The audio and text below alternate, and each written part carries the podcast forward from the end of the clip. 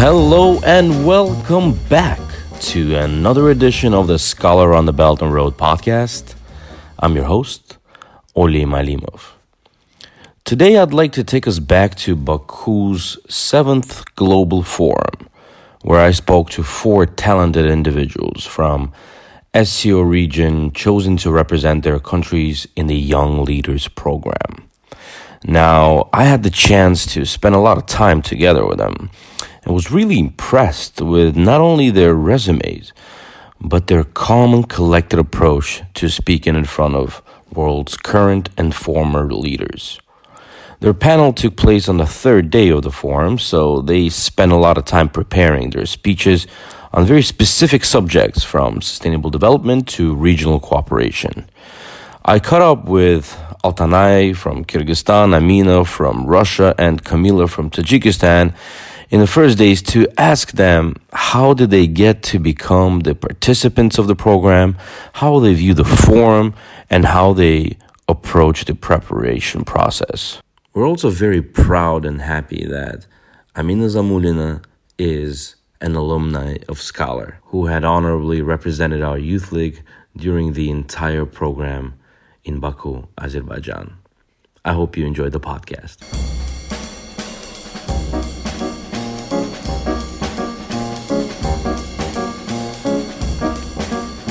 So we're here with Altanay, Kamila, and Amina. Ladies, can you speak about the application process? Um, hi, um, I'm Altanay. Um, so I applied for this forum as a young leader through a process uh, online. Um, they encourage people, youngsters, to come from all over the world. They give this opportunity, and I think this is a great idea because um, you you you experience uh, being in with the global leaders, and then you actually, um, as a young leader, have a chance and opportunity to present at the panel um, at the end um, of the forum. So um, you can address the issues that you're passionate about, that you're interested in. Um, you you can actually approach those leaders and ask them questions. So I think it's it's a great concept um, for for young leaders, for uh, young professionals that want to integrate. I totally agree with Altanay. As for me, uh, I was following Nizami Ganjavi Center on Facebook and Instagram, and then I learned about application process. Uh, so I collected documents, prepared my. Uh, I would say that there were several reasons. It was not just the knowledge that I wanted to get and to obtain from the speakers, but it was also a motivation and inspiration that I was seeking here. I think that it is one of the most important things for young professionals, for young people who position themselves as leaders, or maybe not as leaders, but if they have some aspirations to make an impact, to change something, their communities or uh, the world, like in general, it is very important for us to keep and to maintain very positive mindset. We all know that there are so many people who focus on problems. They like to state that we have problem, what it can lead to, but it is much more important to see an opportunity in this problem and to be positive about finding solutions. So it was one of the reasons why I came here because I knew that in such an environment, when you meet another very active, very energetic young people, when you share some stories, it kind of charge you, it gives you an energy to act. Then, of course, when you are in an environment, when you're uh, sitting in the same hall when you are dining with uh, former prime ministers or with presidents, when you are kind of a part of this environment, it makes you feel not that uh, you do not think that this is the level or position you cannot achieve. You start thinking another uh, dimension. You feel yourself as a part of this, and it of course gives you a lot of motivation to act, to go back to your country, and to spread this positive energy among the young people. Uh, so, one of the main reasons that I was at this forum and interested in it is because, first of all, it's a great opportunity to meet other bright leaders, young leaders, um, see their perspective, as well as um, get the experience and the knowledge of more um, experienced leaders uh, that have a vast um, understanding of what is global order. Second of all, it's an opportunity for me to meet um, former presidents, former prime ministers from all over the world and understand um, their vision. I've asked them about the process of the preparation and what do they do in order to organize themselves and cramp in so much information, so many topics in one and a half hours that the panel lasted. So we have split out, um, we have actually had already a couple of brainstorms. We have split out into three different groups. We'll have three panel discussions with around five to six young leaders, um, and each one will tackle the topics that were discussed during the uh, previous panels of the whole forum um, and see where we can add a new perspective as a young leader. So, for instance, I'm going to be in the diplomacy panel and I will be speaking about the security threats and regional cooperation in um, Central Asia but also Southeast Asia. Uh, we chose uh, a very interesting format uh, of our panel discussion. We chose uh, three main topics, big blocks and we decided to uh, speak of these huge problems from the from our personal perspectives. For example, someone is an engineer and he's talking about technology from very uh, technical point of view. Someone is talking from the point of view of um, how will it impact working force. So, in my opinion, it's going to be very interesting because we're taking different puzzles and we are putting it different pieces of the puzzle and we are putting it in this in one picture um, I'm in a group uh, where we're gonna address um, challenges of sustainable development. Um, I'm in particular gonna be preparing a presentation on poverty, um, education, basically social issues that we face um, there are people in our group that will be talking about uh, environmental issues and renewable energy and the solutions that we can come up with. Um, then there are people who are gonna address and highlight the issues of refugees and um, how climate change affects those uh, immigrants. So, um, well, I think sustainable development is is is a key topic at the moment um, globally. Um, I think the problem might be that we can't uh, tackle those challenges straight away. It's a very long term um, process, let's say. And in order for us to tackle it globally, I think we need to start locally first. So, probably the cultural difference, the, the mindset of people. That's the education, the, that's the core that we need to work on. I've asked them how do they think they can apply this experience in the future? Specifically, what can they bring, what value can they bring to their home countries? So I think in terms of how I can apply it in the future in my um, career and into my region specifically is just to understand the global perspective from all over the world around different topics and um, burning issues that are occurring at the moment and see how it can be applied to my specific region and how we can tackle it together in regional cooperation because I'm very for regional cooperation and I think Central Asia is lacking it very much at the moment. Um, as for me, I think as coming from um, from Kyrgyzstan, in our country we have lots of talented young people, um, educated either abroad or in, in Bishkek in Kyrgyzstan.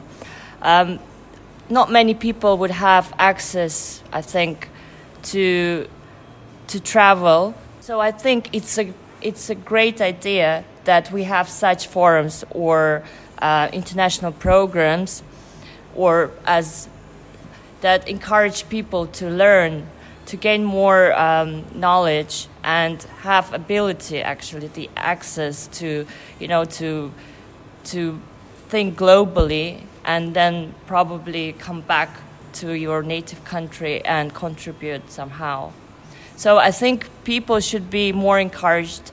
Uh, they should be more supported in terms of going to those forums and be able to learn, meet new people, um, cooperate, integrate, and um, yeah, and just network basically. Yeah.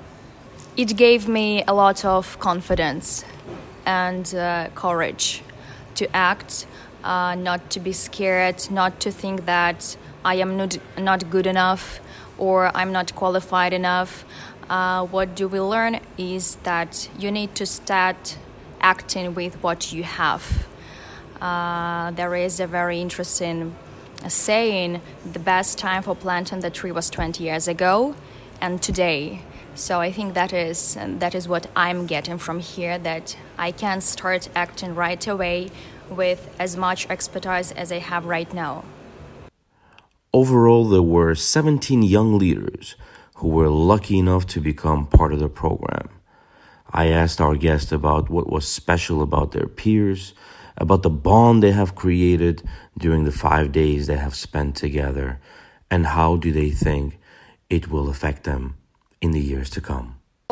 Uh, what's really interesting about this group is that we are all so diverse. We come from different fields, we have different passions, um, we all come from different countries from all over the world. So, this is an excellent opportunity to build a bridge between young leaders across the world, all build with them connections and also understand their perspectives and what they can do um, to change the future world. So I think this overall forum has been already uh, showing to me that we've built some close friendships. Uh, we do see each other outside of panels. We do discuss the issues, and I think those are the friendships that are going to last throughout.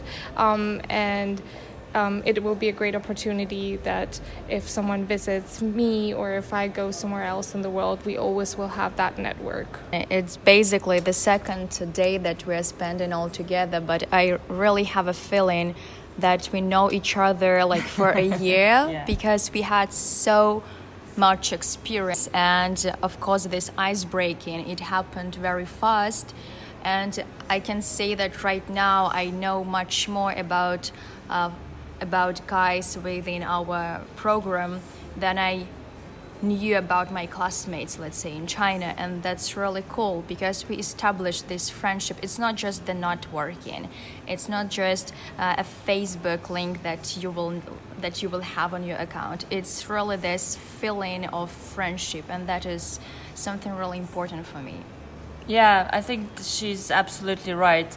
Uh, peop- uh, the the young leaders are really interesting people and personalities from all over the world, which is amazing. Diversity is great, um, and we spend a lot of time together, which is very intense.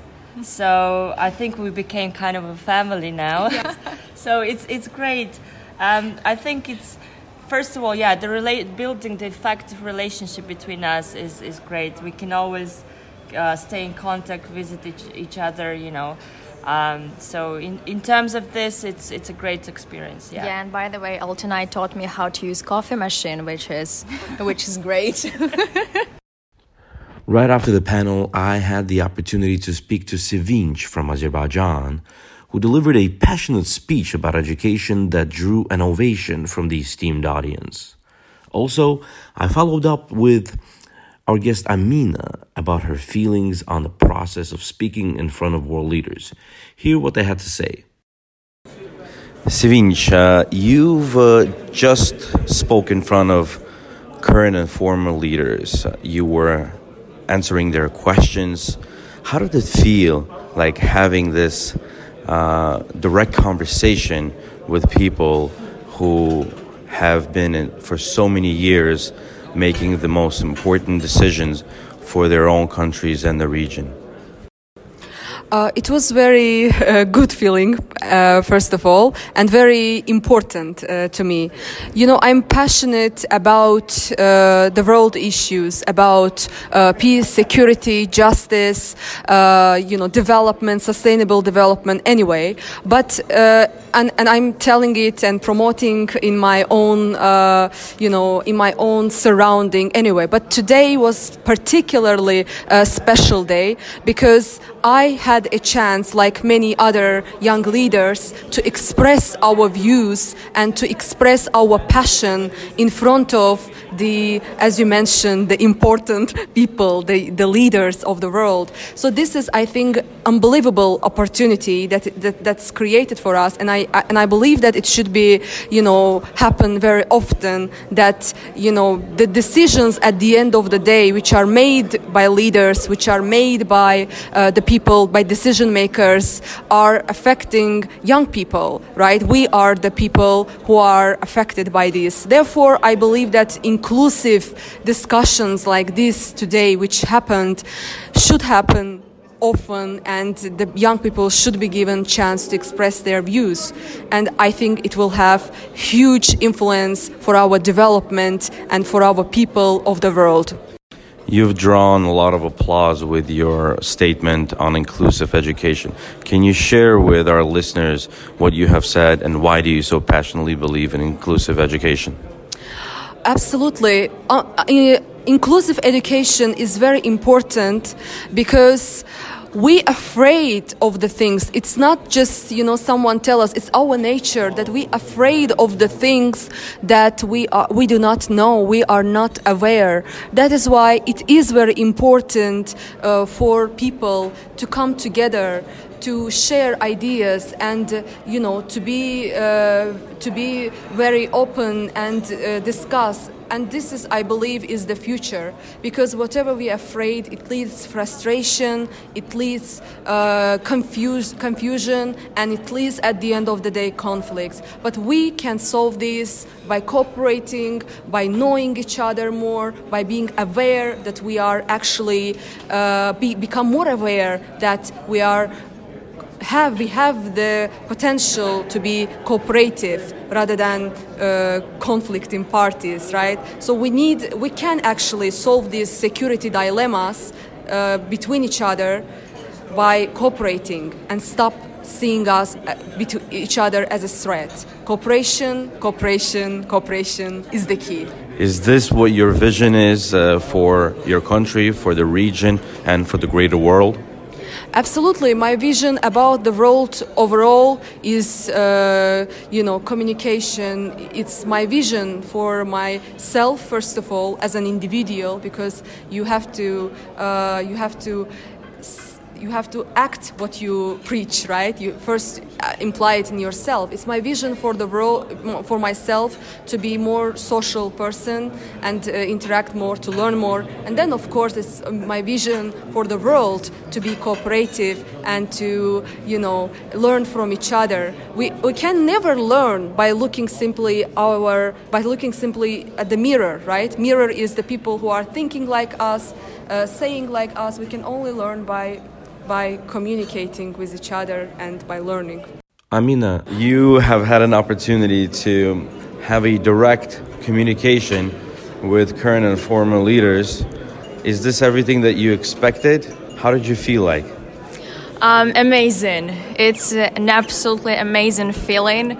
First of all, uh, that was the first time when I positioned myself on public as a human rights lawyer. So for me, it is incredibly important when people see you as as a professional, not just a student, not just a young girl, like you know, who like people usually do not take serious. But here, you can actually have an opportunity to speak on very serious things, and people are listening to you. So that is really precise. Another one thing I would like to say that I was super nervous. Like my hands were really shaking. But once you are at stage, you forget about all this like uh, feelings, and the only thing that you have is excitement because you have a chance to send your message to a people who are at that at that positions you can only dream about. But right now, I feel that it is not just a dream; it is a goal which is absolutely uh, you can get it, and that was really cool. That's really cool. I would repeat it, by the way. Were you surprised that there were so many questions addressed uh, for young leaders? Um, yes, I was surprised uh, in a very good way. Um, to be honest, I was a bit, uh, I had this prejudice. Uh, and I still felt that people here do not really take us serious because they're like prime ministers, ministers of foreign affairs, like presidents, and so on and so forth. It, we are kind of we do not have much expertise so what can we actually offer them? What can we teach them? So it was really really cool that they were that interested. They really wanted to know our opinion what do we think what we can offer and that's incredible. Congratulations again. Thank you. Thank you very much that is it for this edition of the Scholar on the Belt and Road podcast. It was very inspiring to hear from the young and very talented individuals speak about how their lives changed during such programs. Here at Scholar, we always urge young people to become involved, to truly pursue what they're passionate about. These days, Scholar is going through the process of admitting new members. This is the second official recruitment, as we had a record number of applicants, out of which we could only accept a handful. All of the applicants are truly talented, and we hope new members can bring new energy and novel vision on our youth platform. For now, I'd like to thank our podcast team who worked tirelessly to bring this project together. They are Alicia Dovgaluk, our co host and producer, and our technical director, Mr. Sarvar Ismailov my hat goes out to you and your talents. See you next time.